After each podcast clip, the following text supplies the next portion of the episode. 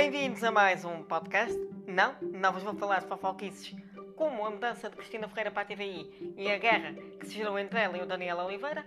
Também não vos vou falar de Big Brother, mas de algo muito mais apaixonante que o futebol. Começamos pela bombástica notícia do fim dos programas desportivos com representantes dos clubes. Eu concordo que são programas tóxicos, discordo é que sejam apenas representantes dos clubes os causadores.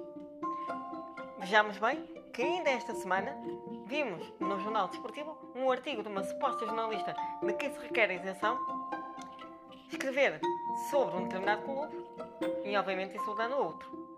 Mas olhamos para a SIC e para a TVI. O Rui Santos vai ser arrumado para canto depois de ter dado, por exemplo, a vitória do campeonato ao fim da primeira volta ao Benfica? O Rui Pedro Brás também vai ser arrumado para canto com os seus comentários que são fortíssimos em insultos e arrogância? Esperemos que sim, mas ainda sobre futebol.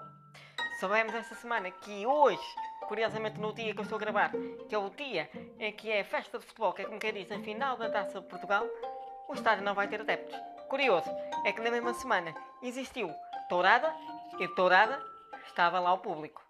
Por falar em tourada, realmente eu acho que cada vez mais vivemos num país cheio de tourada.